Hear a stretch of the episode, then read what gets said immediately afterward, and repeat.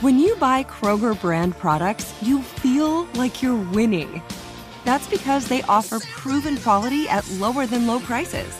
In fact, we guarantee that you and your family will love how Kroger brand products taste, or you get your money back. So next time you're shopping for the family, look for delicious Kroger brand products because they'll make you all feel like you're winning. Shop now, in store, or online. Kroger, fresh for everyone. Live Nation presents Concert Week. Now through May 14th, get $25 tickets to over 5,000 shows. That's up to 75% off a summer full of your favorite artists like 21 Savage, Alanis Morissette, Cage the Elephant, Celeste Barber, Dierks Bentley, Feid, Hootie and the Blowfish, Janet Jackson, Kidz Bop Kids, Meghan Trainor, Peso Pluma, Sarah McLachlan. Get tickets to more than 5,000 summer shows for just $25. Until now through May 14th. Visit LiveNation.com slash Concert Week to learn more and plan your summer with Sean Paul, Sum 41, 30 Seconds to Mars, oh, and Two Door Cinema Club.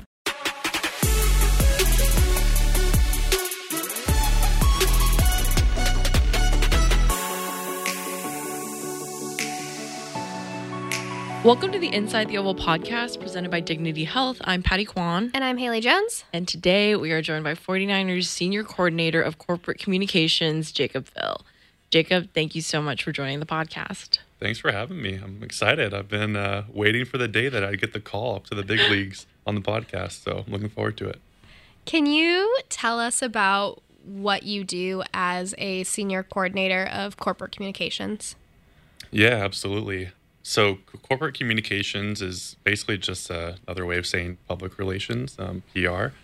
So, I do all the business related PR for the 49ers. Um, there's a separate team that handles all the football related PR. So, they handle player and coach interviews um, while I handle stuff with our executives um, and other members of the staff. So, I, I work to promote marketing initiatives, Levi Stadium stuff, innovation storylines, third party events. And so, anything that is to do with press releases or announcements or media stories that is not directly tied to the play on the field is what I handle. Do you have a favorite project you've worked on?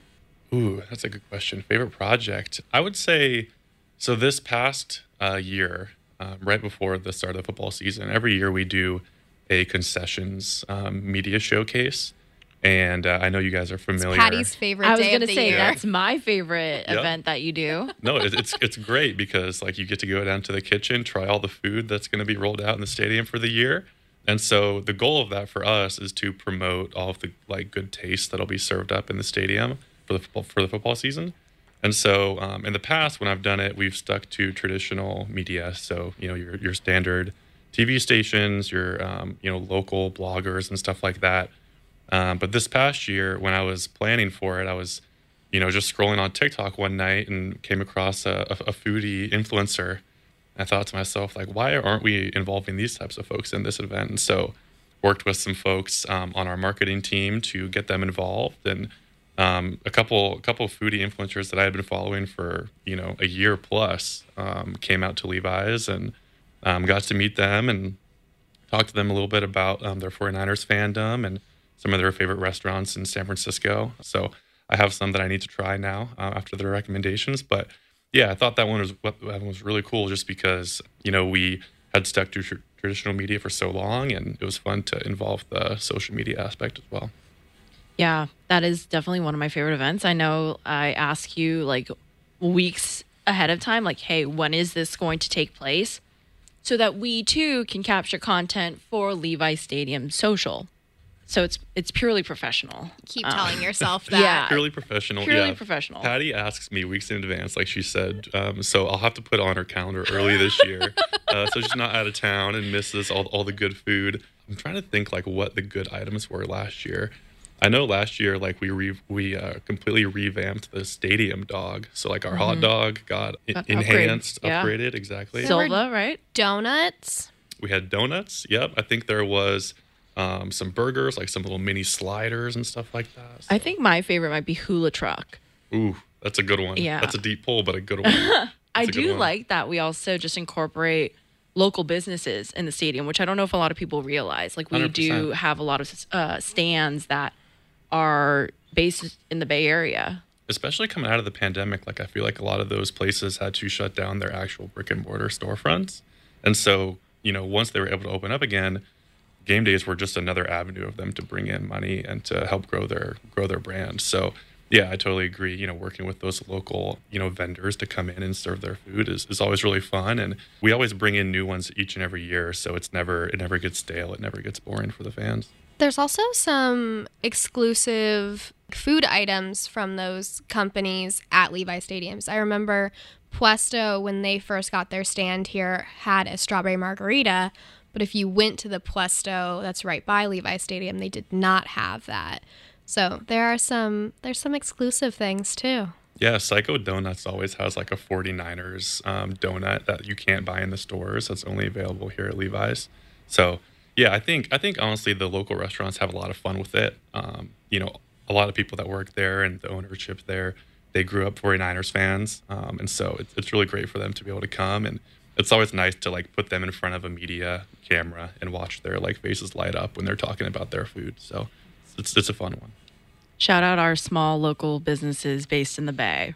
Facts. And shameless facts. plug to come visit Levi Stadium to give them a try. Yeah, keep an eye out for uh, Levi Stadium Concession Showcase uh, coming Yes. coming this fall. Beyond Levi Stadium social. Follow that. Yep. Follow, tune in. Um, Jacob, tell us about your path to the 49ers. Yeah, yeah. I, I always I always really like telling this story. So, you know, I, I grew up in Campbell, California, which is just, you know, 10 or 15 minutes away from the stadium here in Santa Clara. Always grew up a 49ers fan. It was my it's my childhood team, to be honest with you. And, you know, went to college. Um, as I was preparing to leave college and graduate, I applied for an internship here at the 49ers, a postgraduate internship. Um, I didn't get it at the time, but I I guess had a really good interview um, despite not getting the job. And so after college graduation, I took a job at a local PR agency in the Bay Area. Um, I worked there for about four to six months, and then one random one day randomly, my old boss here at the 49ers just shot me a random email and said, "Hey man, like we just lost someone from our team. They they took another opportunity. They're moving on. Our season is about to get underway. We really need the extra set of hands. Like wondering what you found for work. Did, did like you know where are you?" And I said, "I'm working full time at a PR agency here in the Bay, but I'm interested. Like, what do you what do you have in mind?" And that PR agency was a really great job. I was full time salaried employee at the time. I had you know benefits, all that stuff. It was really fun. Had a lot of great coworkers there. Their Walton Company was was the PR agency. Shout out Walton Company for my early career days. But you know, it was it was uh, consumer tech PR, and so obviously was not as fun as doing PR for the Niners. And with it being my hometown team, I was I was very intrigued in the opportunity. And so you know, eventually I got to talking to the 49ers. They said they really needed the help, but the best they could do with such short notice was to offer an internship. And so it took me a couple days to think about that opportunity. And, you know, like I said, I was full time salaried employee at the agency. Um, so taking an internship would be a bit of a step down. I'd be taking a little bit less pay.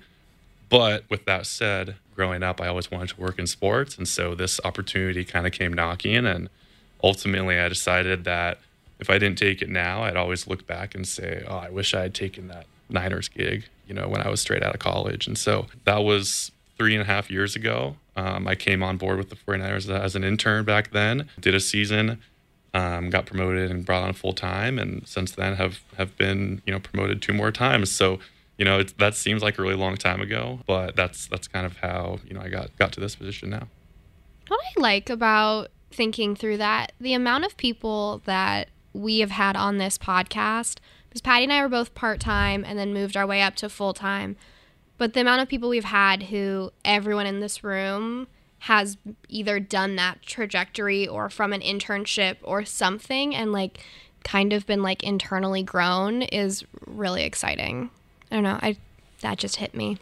Yeah, and I think too, like I think we have very similar career paths in that I was working part time as a social media intern with the River Cats, which is Right. AAA minor league baseball, right? Super grindy.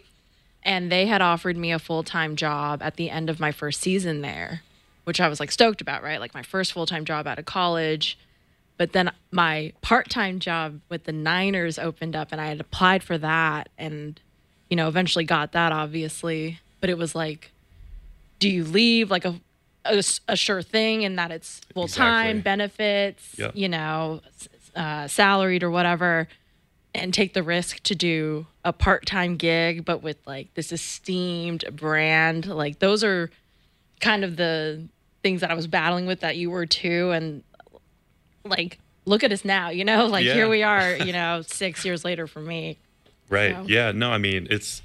I think I think it is a tough decision when you're when you're given that opportunity, but you just have to think about what your priorities are in life, right? Like some people really value, you know, working for an esteemed brand, like you mentioned, Patty. Um, some people really want to, you know, make as much money as possible when they're young.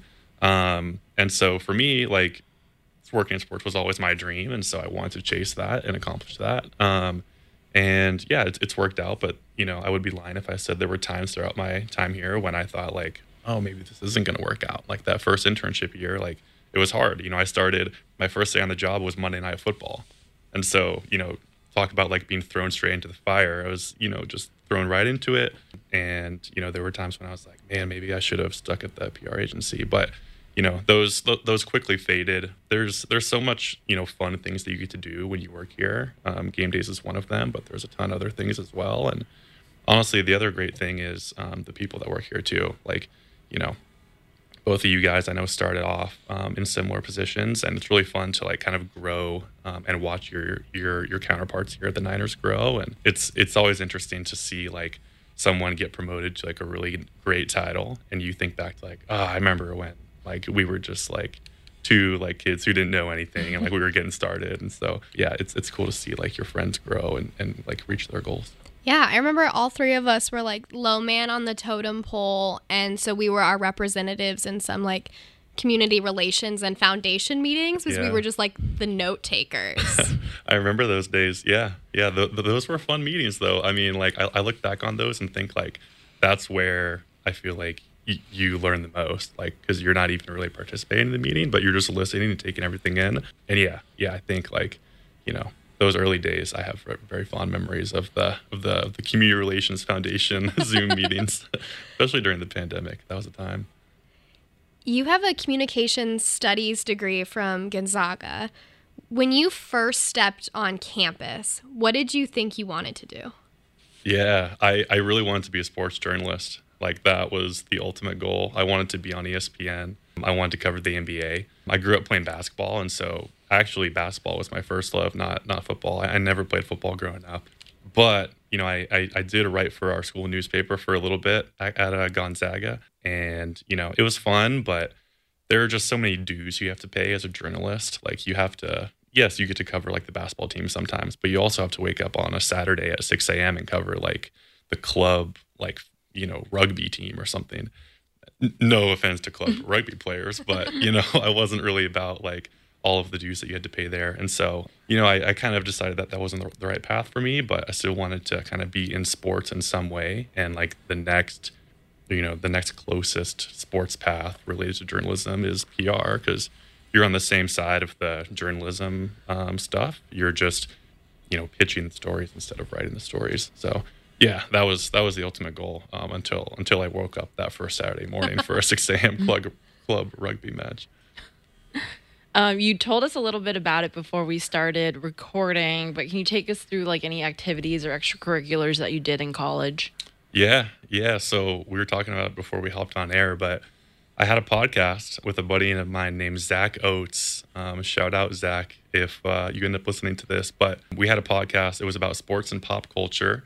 Um, we started our senior year. It was called the Pick and Pop Podcast. And if you know anything about basketball, Pick and Pop is is like a play, very successful uh, play in basketball, and it was a play on words because it was the basketball play and then obviously pop for pop culture. So yeah, it was super fun. We did it my my entire senior year. Most of our episodes were all about sports. We we sprinkled in pop culture here and there, but we were both diehard sports fans. And Gonzaga is a huge college basketball school. They've really grown as a program over the past, you know, 20 years or so. They've made it to the national championship a couple times, and so you know, we had a couple of the college basketball players on our show, a couple other coll- collegiate athletes from Gonzaga as well. Um, and it was always fun. Like one of the players we we interviewed, his name was Corey Kispert. Um, he's now in the NBA, and so like me and Zach always text after Corey had like a really great game. We're like, we interviewed that guy back in the day when he was just like a, you know a sophomore at Gonzaga. So yeah, no, I, podcasting is, is really fun for me. I, I love doing it. It's weird to be on this side and be like the interviewee and not the interviewer, um, but it, it's fun. I'm, I'm, I'm about it. When did you, because if you went in knowing you wanted to be in some sort of like sports journalism, you had a podcast, when did you learn you wanted to be in sports in general? Oh man, I I, I can't even put I, can't, couldn't even tell you. I think it's just always been that way. You know, I think I was raised in a household where you know my dad loved sports, um, and so I grew up loving sports as well. Like I said already, I played basketball growing up, and so I've always I've always loved playing, watching, um, and at some point, you know, in high school when I was you know playing on like our, our varsity basketball team, becomes a point and I'm sure you know you guys know this because because you played sports growing up. But there's there's a point when you realize like I'm not going to play at the next level, and so you you got you got to think about like okay, what am I going to do next? And so that day hit me like junior junior in high school, and uh, from that point on, it was just like okay, I'm going to set a set a goal to like work in sports. I didn't know at that time if it would be you know at ESPN or at a team or maybe it would be at Nike, like a brand or something like that. But that was always the goal. And so, yeah, I'd say from a very young age, um, I knew that that was that's what I wanted to do. Can you take us through your game day role? Yeah, game days are super fun. They're very hectic. Um, it's a lot of running around. You have to deal with with some media, um, and so I'm I'm up in the press box um, in the SAP Tower here at the stadium, and I'm really just helping our our, our football um, communication staff for the most part. Um, there's not really a, ton of corporate com stuff to do on game days unless we invite a reporter out to cover something specific. Um, so a lot of it is just managing the press box, helping media find their seats if, they, if they've never been there before, which uh, sounds funny, but like, you know, someone's got to do it. And so uh, we help with that. I was just laughing because I'm going to start doing that to you. Jacob, do you know where I'm sitting today? Yeah, I'll be Every like, game. yeah, it's right here next to me in the same seat you sat for the past seven years. But yeah, no, so it's it's some of that stuff. Um, it's, it's a lot of also just like post game duties. Um, I'd say the the real grunt of the work starts after the game's over. Um, funny enough, but that's when all the press conferences start. And so you know, you guys know this too, but you know we're we're helping with transcripts up in the press box so the players are at the podium talking um, and then it's our job to get that transcript out to the media as soon as possible so that if folks weren't in the auditorium to listen to it um, they can still grab quotes for their for their uh, post-game stories Yeah. So I'm watching, like, I love, we were talking about this earlier. I'm not really a podcast listener. I'm more of a TV show type of gal. And sure. so, you know, right now I'm watching West Wing per the suggestion of Haley and Saya. And, you know, their press secretary, CJ Cregg, is just like really, really funny and entertaining. And she has to put out a lot of fires and kind of get ahead of some stories. I think there's this idea that like PR is very reactive and is mm. there for like damage control. But you're also you also mentioned just being proactive and like pitching stories and things like that. Like how do you try to stay ahead of the game when it comes to an issue that way like so you don't get blindsided? Yeah, that's a really good question. I think I think the biggest thing is just knowing like where the potential fires could arise from. Because if you know of like a potential storyline that someone could grasp onto, even if it's never touched by media, like at least you know and like you can prepare for that potential story. So that's that's some things that we do as as a department.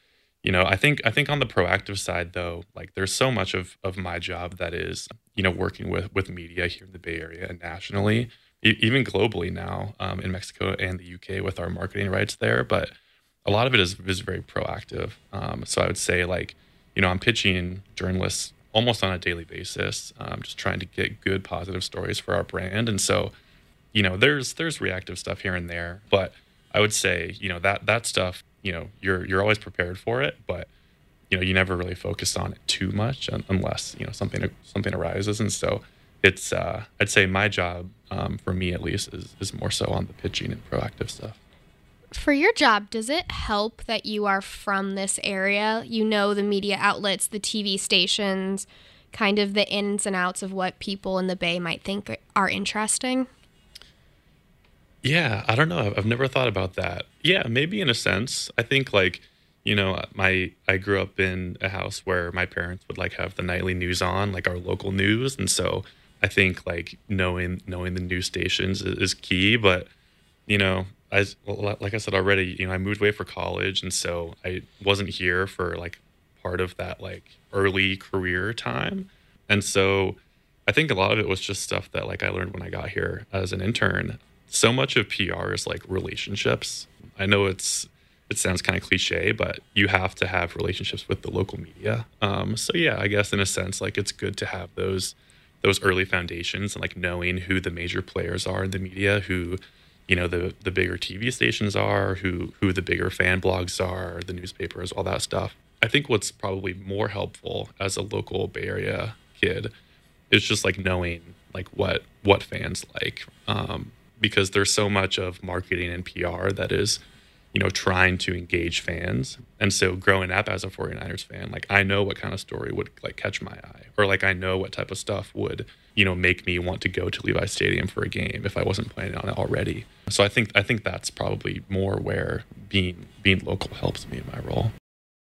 How do you manage all those relationships? I know, you know, obviously with journalists, you can't tell them what to write, like they're going to write things and so sometimes it's probably it might not be exactly what you thought they were going to write about. Like, just how do you navigate those relationships?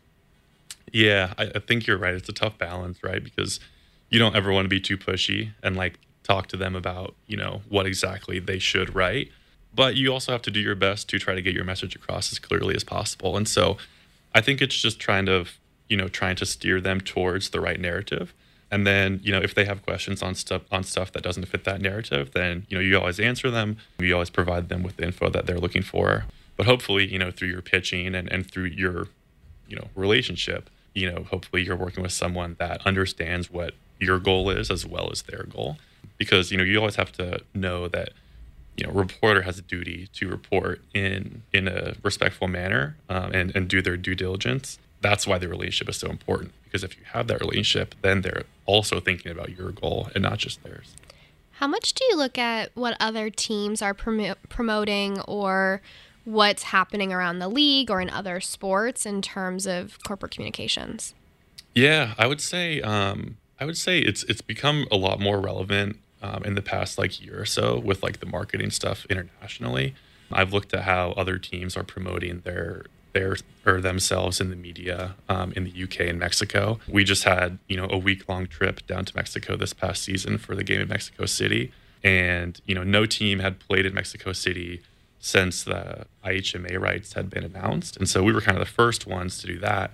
But what we did look at is how other teams were getting like consistent coverage throughout the season. And so, you know, as the season went on, um, going into the playoffs, we started opening up opening up our, our locker room during the week um, on an international basis. And so we had basically, virtual like interviews um, with with reporters in the UK and Mexico sitting at guys lockers. So like we'd have someone in the locker room literally holding up a phone and like FaceTiming with a player sitting at his locker. And that was really great because you know that type of access is pretty much unheard of you know before our new marketing rights. But we kind of had to find ways to get these um, media contacts that don't live in the Bay Area and can't be here every day. We have to give them content too, and so that was that was one area that I think we like really grew as a department. Um, and I'm really looking forward to doing more international stuff because that's something that you know there there's not a ton of like examples from other teams um, on the international front, so we have opportunity to kind of lead on that front, um, and I think that's really exciting.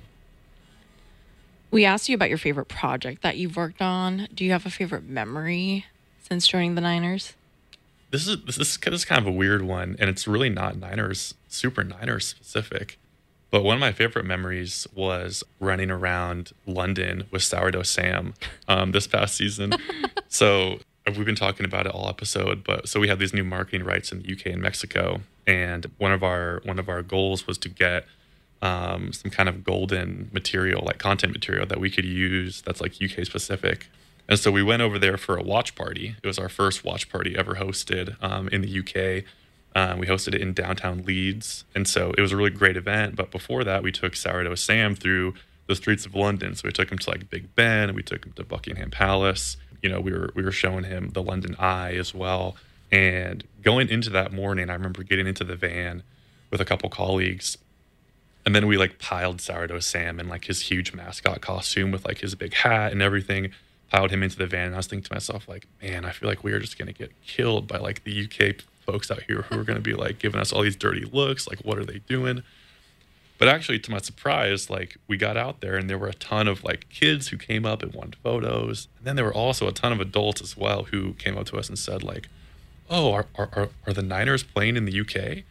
And I was like, no, no, we're not playing here. We're just kind of here for a watch party um, later in the week. And then we're here gathering content and hanging out with the UK fans. But there was so many 49ers fans that we ran into on the street that just loved seeing us. And I just think it was funny because that's not at all what I was expecting. Um, I think American football is is really not you know as common in the UK. It's not as like widely followed, um, and so you know to go out there with you know this like huge character in Sourdough Sam who's like dancing and like being being ridiculous to to have him like received well throughout the streets of, of London uh, was was really amazing. Speaking of fans, sort of, you were a fan growing up. Yeah. Did you have a favorite player? Yeah, yeah. I, I had a couple. I so I I really liked um, Kaepernick just because I thought that like his the way he burst onto the scene was just really great. And obviously, I followed that year that they went to the Super Bowl. On the on the opposite end of the spectrum, though, I grew up just absolutely despising Richard Sherman um, because of how obnoxious he was to the Niners during during the Seahawks like playoff runs. Um, and obviously he had that one like post game famous like tirade and stuff. And so I grew up, you know, really disliking Richard Sherman. Um, then I went to college and, you know, in the state of Washington, there was a ton of Seahawks fans there.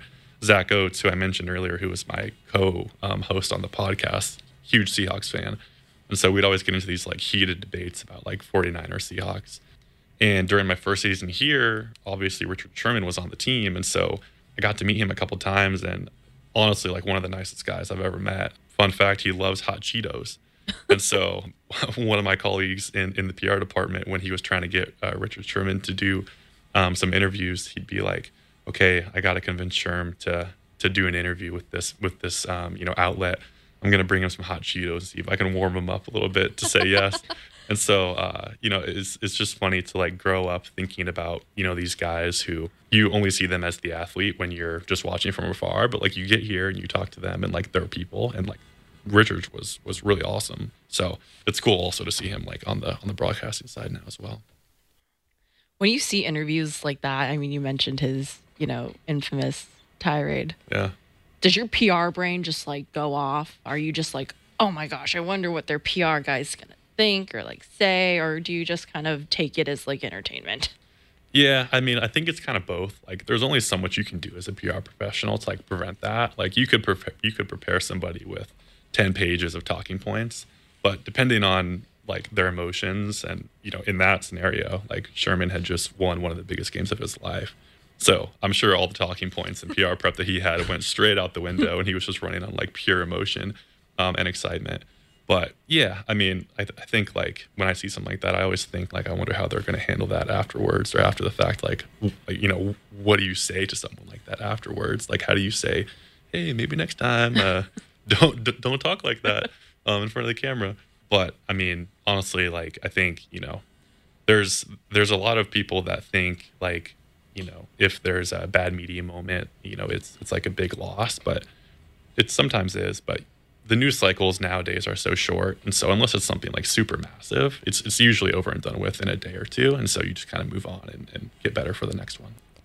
For anyone who wants your job or wants to get into sports, public relations, corporate communications, what's your advice to them? I would say the biggest thing for me is is having like a really solid network. From my story earlier the only reason i have this job now is because you know i interviewed for a position and then kept that connection from the person i interviewed with close. Like we you know continued to follow each other on linkedin keep up to date on you know what each other were doing. And that's how you know roger knew to reach out to me when he had a he had a role to fill um, so that would be my first advice, and that goes not only for you know PR and corporate communications, but any job across the board.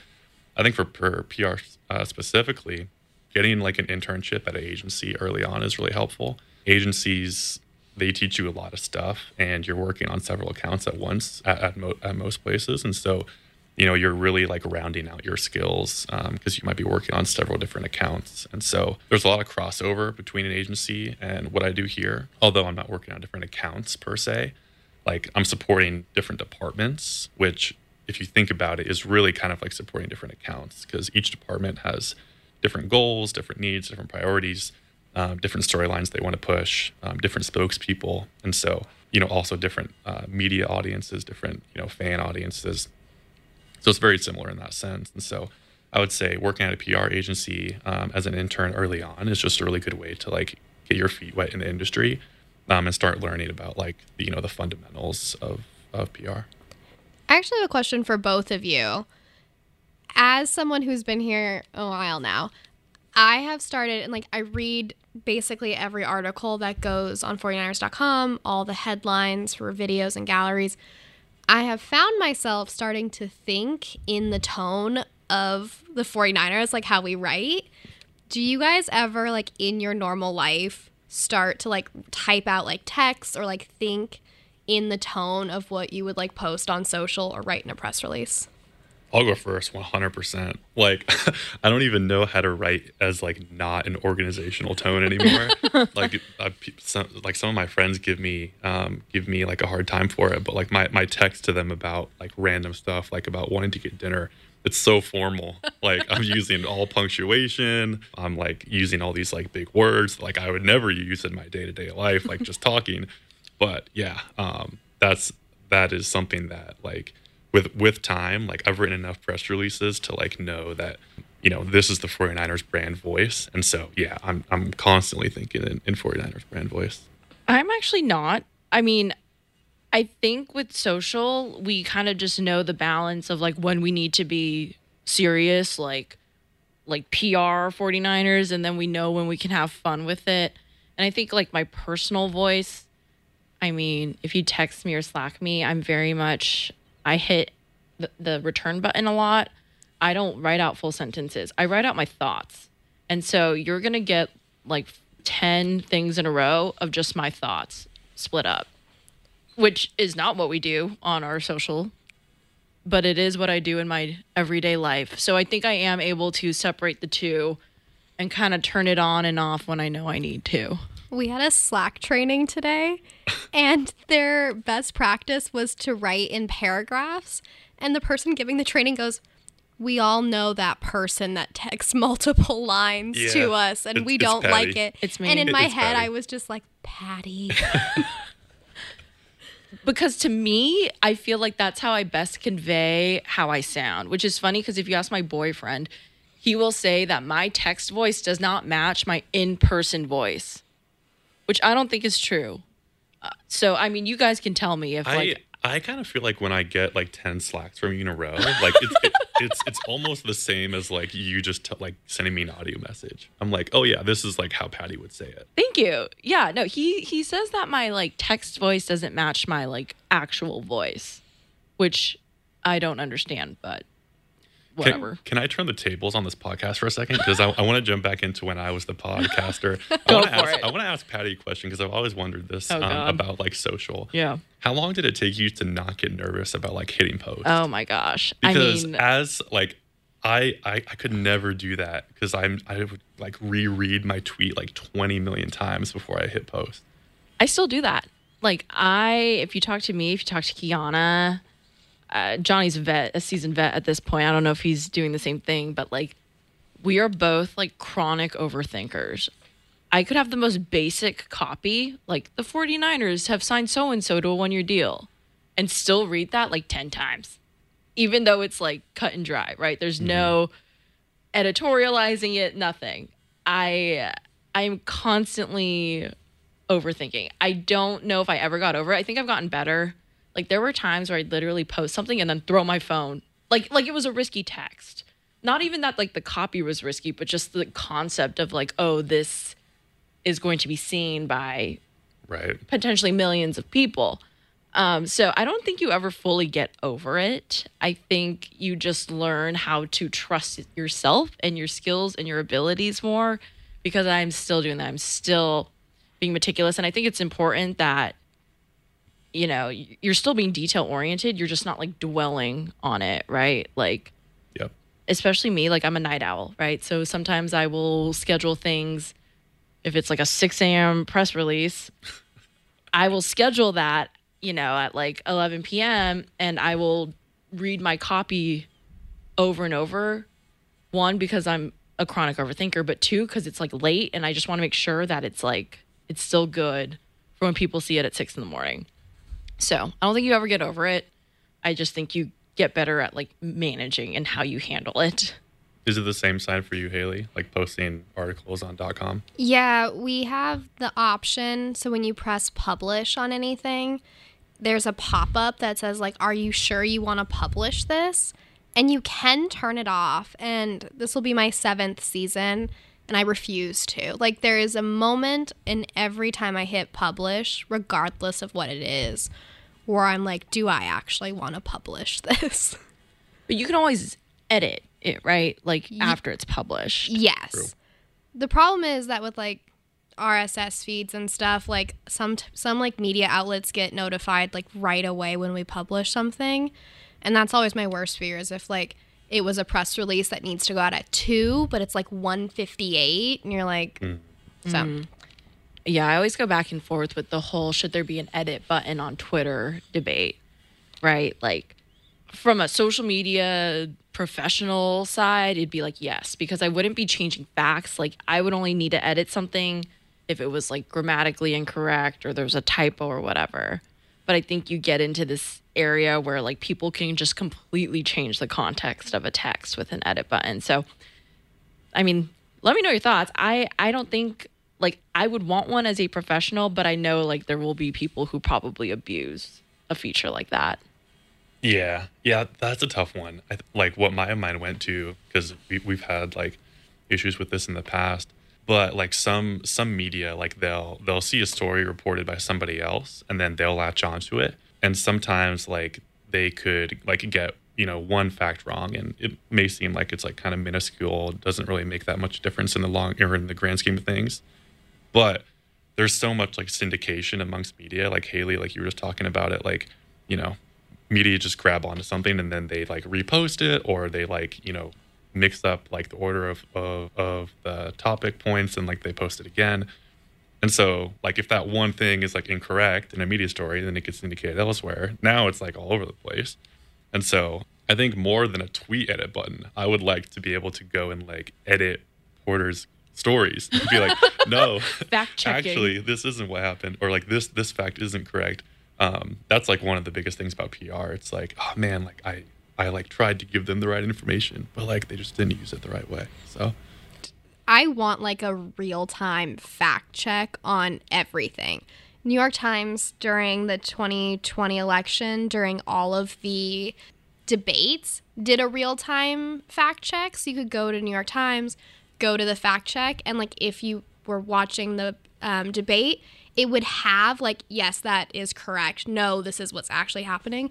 I want that in real life. Like, I just want to walk around and be able to be like, no, like that is not true. Yeah. How much research do you do as like a PR professional? what what, what kind of research do you? Like for your releases or just, you know, being because you have to answer all the questions that media might have about a certain topic that you might be pitching. Like, Right. what do you do to become an expert in, like you were saying, all these different departments kind of goals? Yeah, I, I honestly I think that kind of just comes with time. Like there was a time in my early career here where you know I wasn't thinking about all the right questions, um, and that's just because I didn't know like what questions to be asking. And so, like the more times that you do a, a press release announcement, the more times that you're putting an executive in front of a camera, those all those reps like help prepare you for the next one. And so I think it's just like a combination of reps. But I think the other big thing is like with my experience as a journalist um, in college, I can kind of put myself in those shoes and think like, okay, if I was like writing the story, what would I be interested in? Like, what would get me the most clicks or like the most views? I'm probably going to ask that question. And so that's like where you start making the talking points, like and preparing the executives for things. So yeah, I think I think it's a lot of. I mean, there's some research, but I think a lot of it is just like critical thinking about like, you know, what types of questions the reporters are going to be most prone to. When you're prepping executives for interviews, are you nervous at all? I mean, sometimes I think it could be daunting if you're preparing like a C level or a president for an interview. Like you're kind of telling them not what to do or what to say, but you're kind of directing them No, in a are. sense. Yeah. yeah yeah no you are kind of telling them and like directing them and what to say um that's that that's like why you know i have a job yeah it can be daunting at, at you know at certain times i think especially depending on the announcement and and the topic it can be but i think you know i've, I've been here long enough to have kind of built good relationships with a lot of our executives i think you know i've i've coordinated a good amount of press release announcements and a lot of interviews that people feel comfortable when i come to them and say hey there's an opportunity for you to be featured in an interview you know, most people I think have the confidence that I'm setting them up to succeed and not in a situation where they could fail. And so, yeah, I mean, I think maybe maybe a little daunting in the early stages, but not not so much anymore. All right, Jacob. Finally, we ask this on every pod, as you would know, because you are a an avid listener. Correct. Facts. Can you tell us about a time when you were given a duty that was not in your regular job description, aka other duties as assigned? Mm, yeah.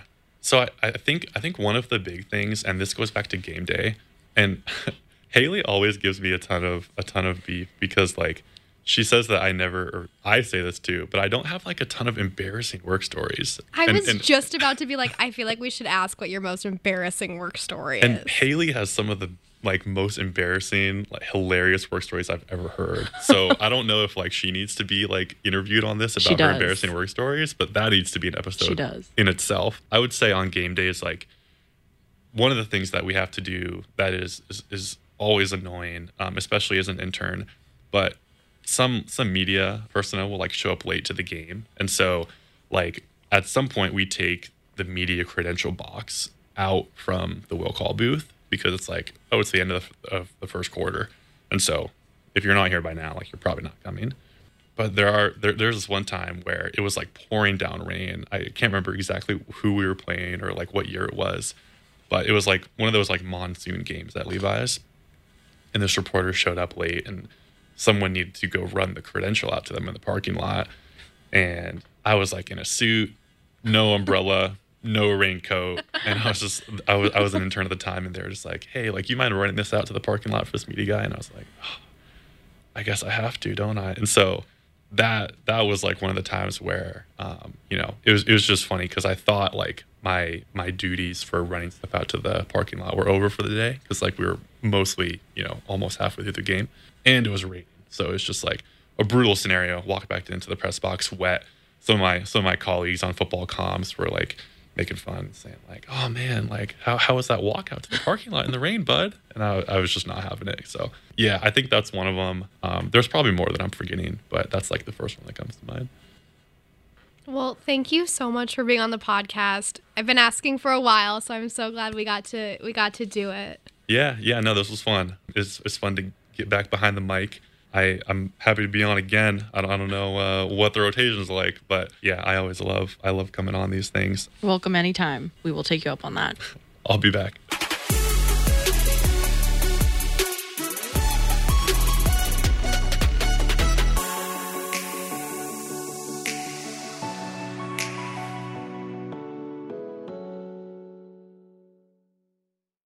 Live Nation presents Concert Week.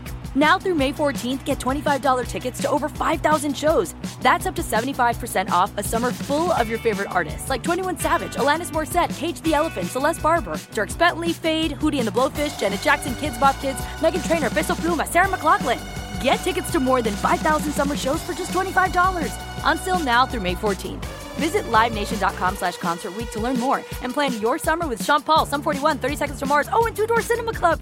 Are you looking for the perfect move in ready home this spring season? Now's the time to buy at Fisher Homes. For a limited time only, enjoy below market interest rates starting at 5.375% APR, 6.139% APR. With these exclusive lower rates, you can save hundreds on a move in ready home and start enjoying the benefits of home ownership even faster. Schedule your personal tour with one of our new home specialists at FisherHomes.com and make this spring the season you find your perfect home sweet home. Financing provided by Victory Mortgage, LLC, NMLS 461249, Equal Housing Lender.